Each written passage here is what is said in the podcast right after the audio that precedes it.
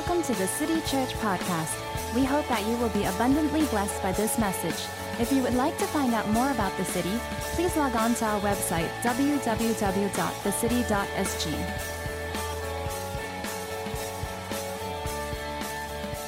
Good morning, church. How are you doing? Hope you're doing well. And it's a privilege for me to be sharing the word with you.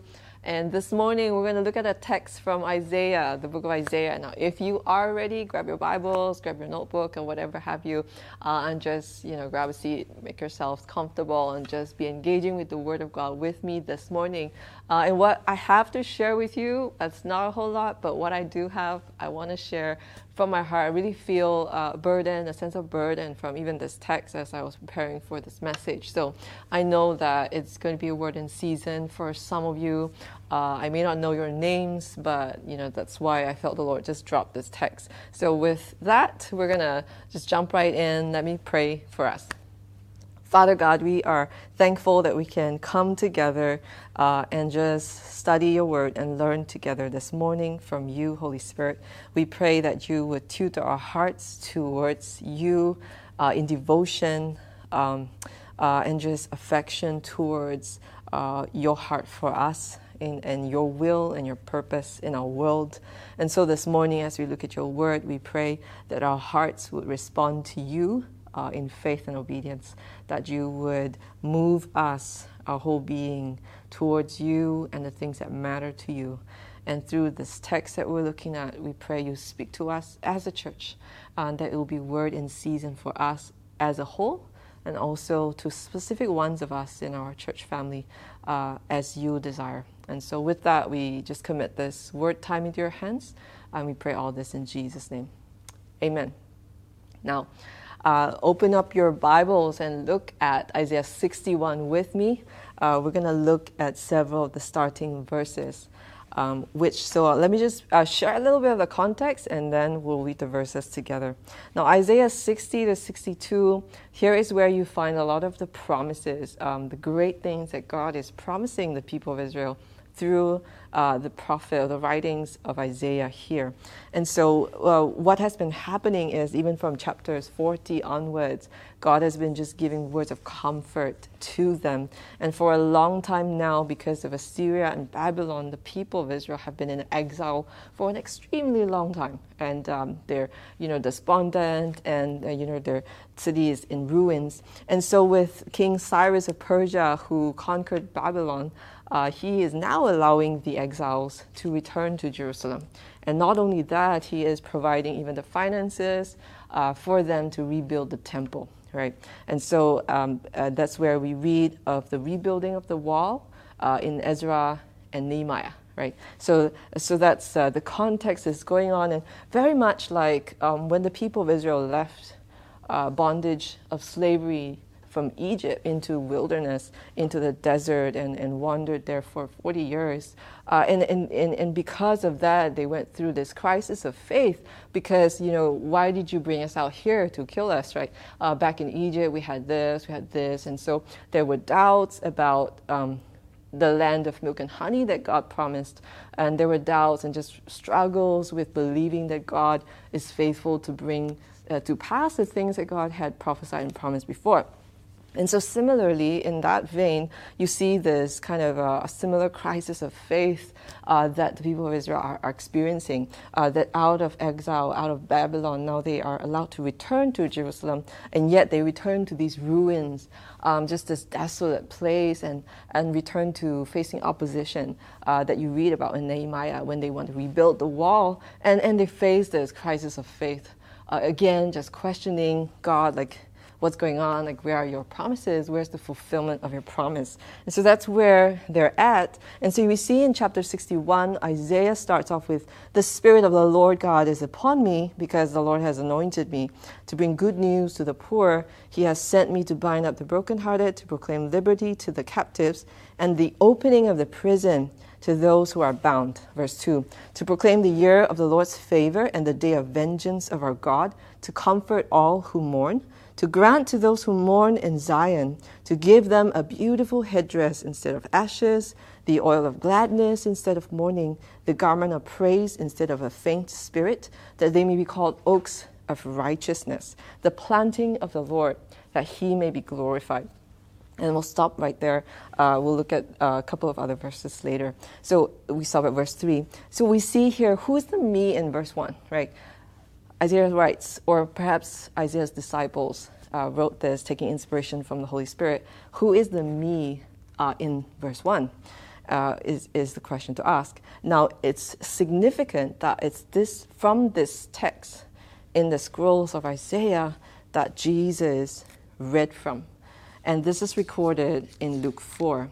So if you look at Luke 4, what happens is Jesus came to Nazareth where he had been brought up, and as was his custom, verse 16, he went to the synagogue on Sabbath and he stood up to read, which is customary. They would have people reading the scripture stand up.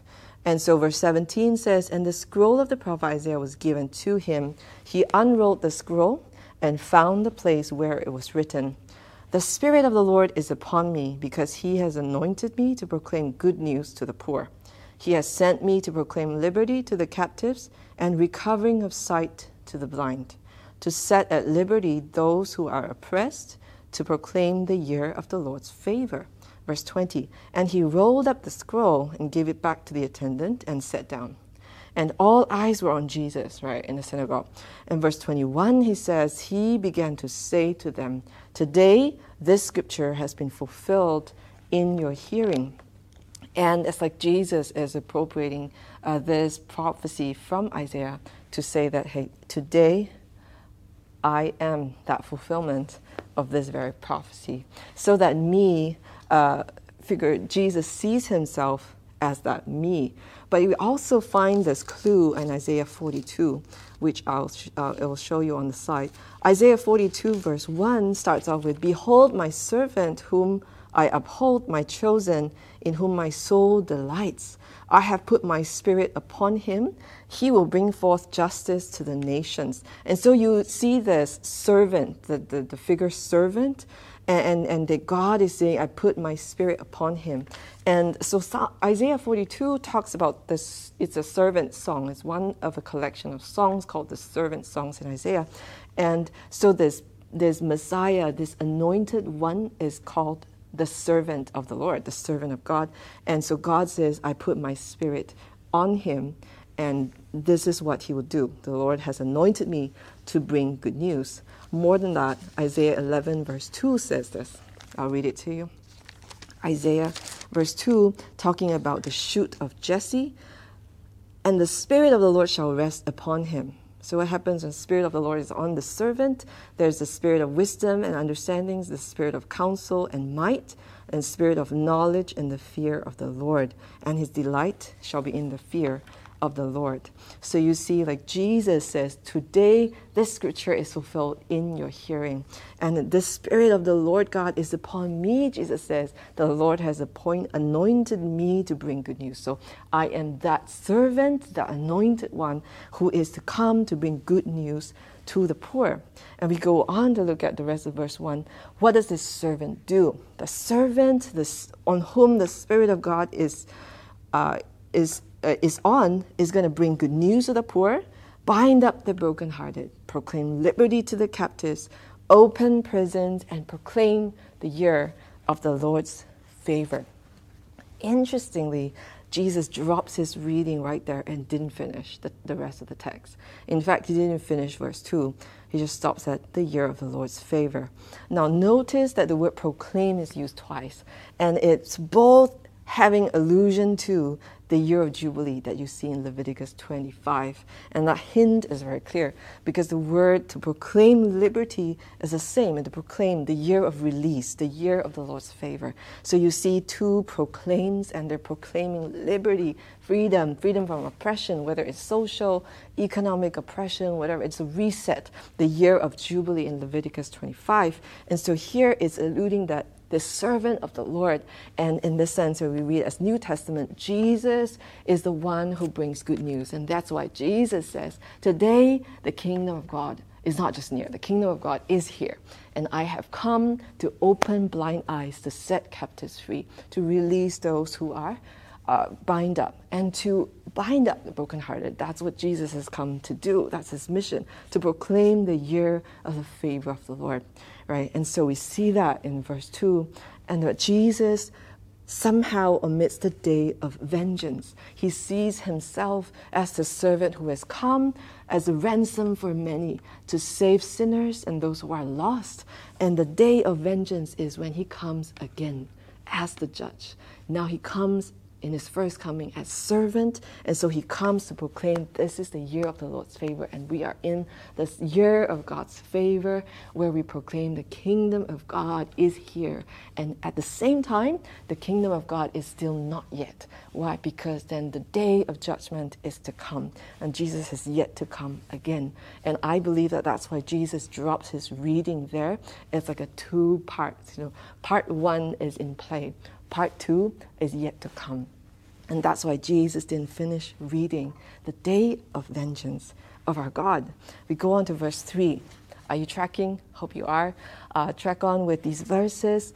And uh, yeah, we're going to look at verse 3 now. To, to grant to those who mourn in Zion, what does the servant on whom the Spirit of the Lord is do? He grants these things, right?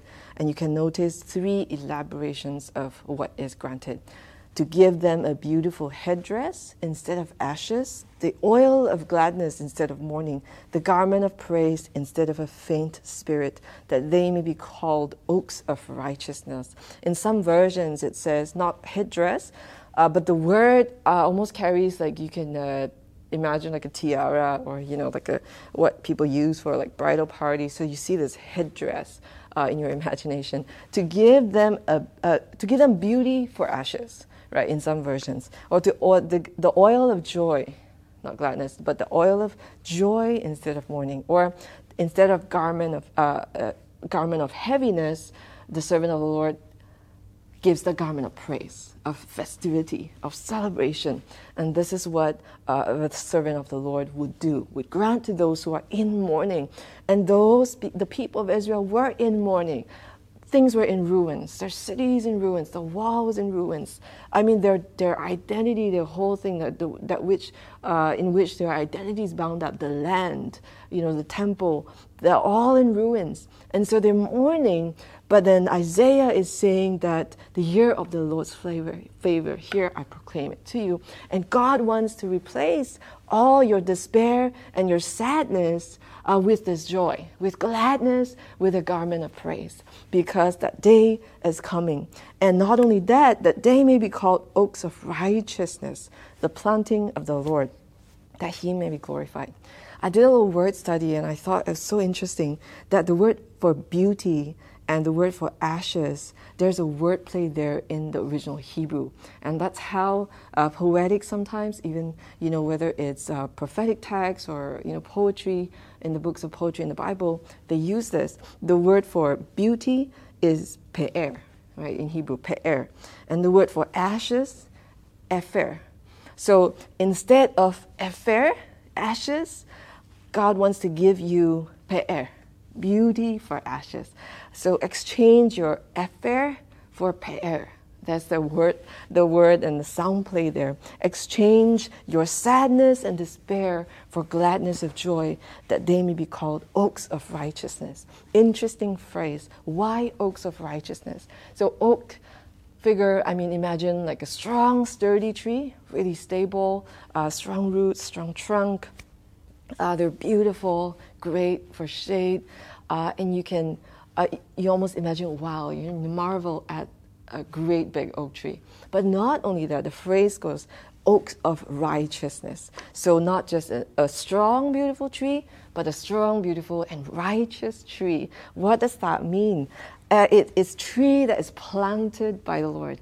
God plants those that are righteous, and that for what reason? That he may be glorified, that, that all glory and splendor would be unto him.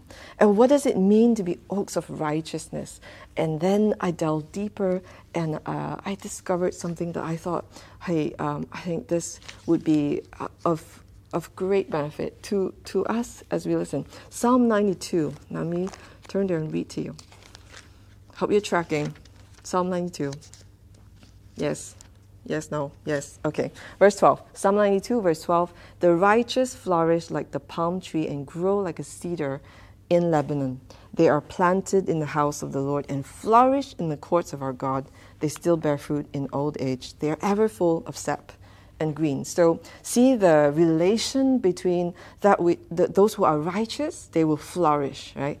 Grow like these strong trees, cedar trees in Lebanon. They are planted in the house of the Lord. So righteous will flourish, planted of the Lord in God's house, right? And Psalm 52 goes on to say more of this. I want to show you something. I'm not the only one that's excited. Psalm 52, uh, verse 6 to 8. Okay.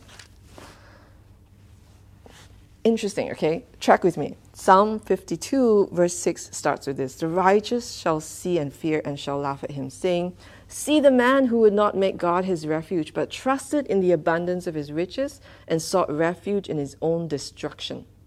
Right? Verse 8 But I am like a green olive tree in the house of God. I trust in the steadfast love of God forever and ever.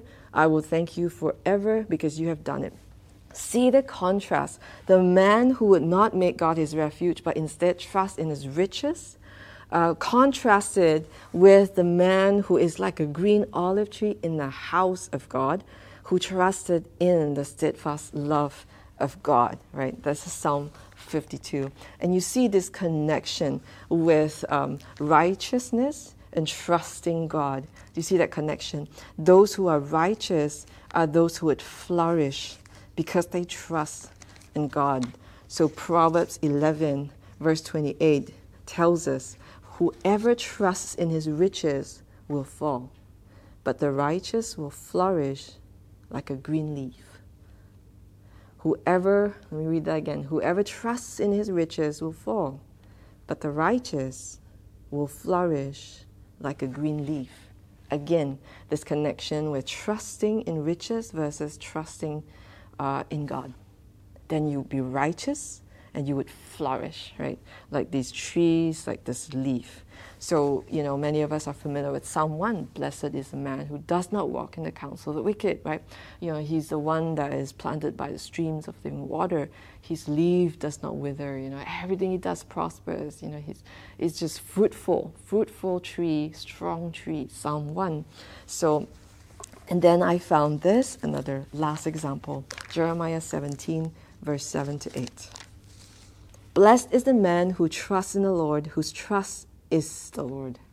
He is like a tree planted by water that sends out its roots by the stream and does not fear when heat comes, for its leaves remain green, and is not anxious in the year of drought, for it does not cease to bear fruit. I think this is a great reminder and a call to us to remember in this season, church, that we put our trust in the Lord, right? Not in ourselves, not in our circumstances, not in uh, any form of world uh, stability, whether it's economically, politically, but to trust in the Lord and to make, make the Lord our trust, whose trust is the Lord, not just trust in the Lord, but trust is the Lord.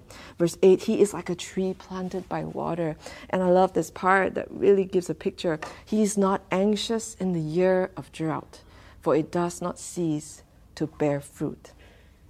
Think of how Abraham, because he trusted in God, it was accredited to him as righteousness.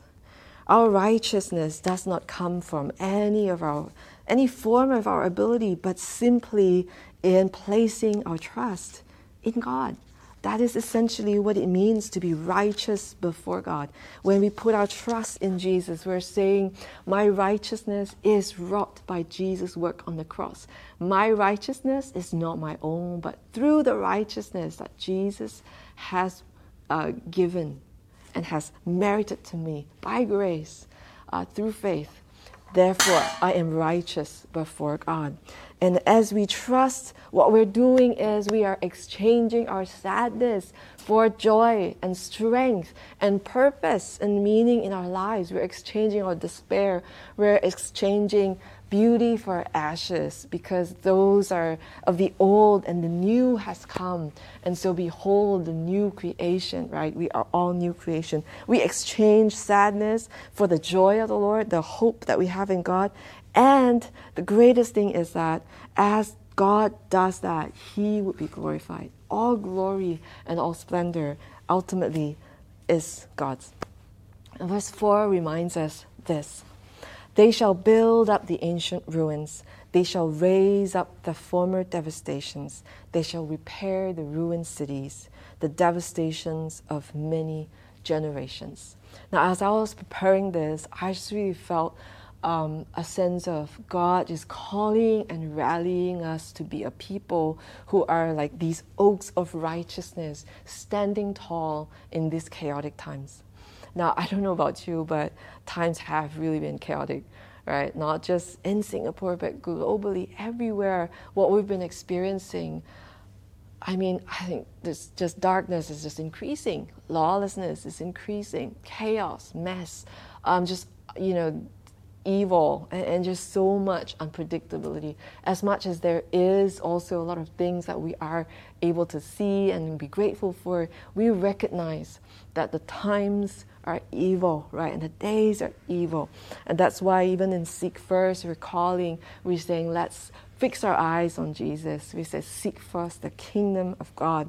And this verse in, in verse 4, Isaiah 61 4, says, They shall repair the ruined cities, the devastations of many generations. I truly believe that even as God calls us to put our trust in Him, to you know fix our gaze on Him, to really learn in whatever situation, the ultimate trust that we have is to be placed in God, that He is the source of all joy. He is that which we can rely on. It is His promises we can stand on, nothing else. And it's His peace that we need for our anxieties, that we can exchange it, you know, for His joy, His peace that is out of this world. It's only then that we can be truly these oaks of righteousness that are a prophetic voice in the wilderness, that that you know give give renewal and, and are instruments that God can use to rebuild, restore, uh, and truly make His kingdom manifest wherever we are in society. Isn't that right? And we believe that even as we trust in God,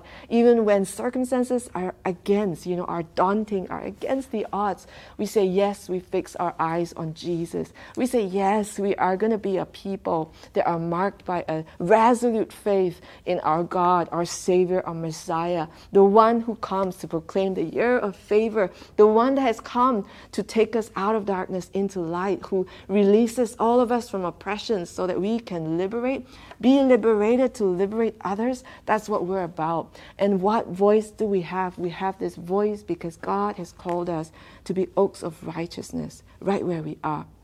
So as you're listening to this, whether it is, you know, in your homes, in your households, in your neighborhoods, in your area of work, wherever your spheres of influence is, with your community, with your extended family, I know that there are parts that you can think of right now that are just in ruins. The conditions are not great. And you look at it and it's just, you either feel despair or a sense of hopelessness or helplessness. Like, what can I do?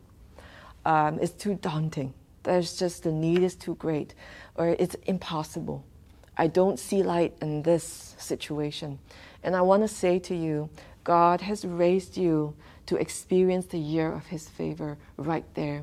And God is saying to us this morning, I want to give you beauty for ashes, and I have called you to rebuild. It's just wherever you are, whether you are seated or you're standing, I want to invite you just respond to God.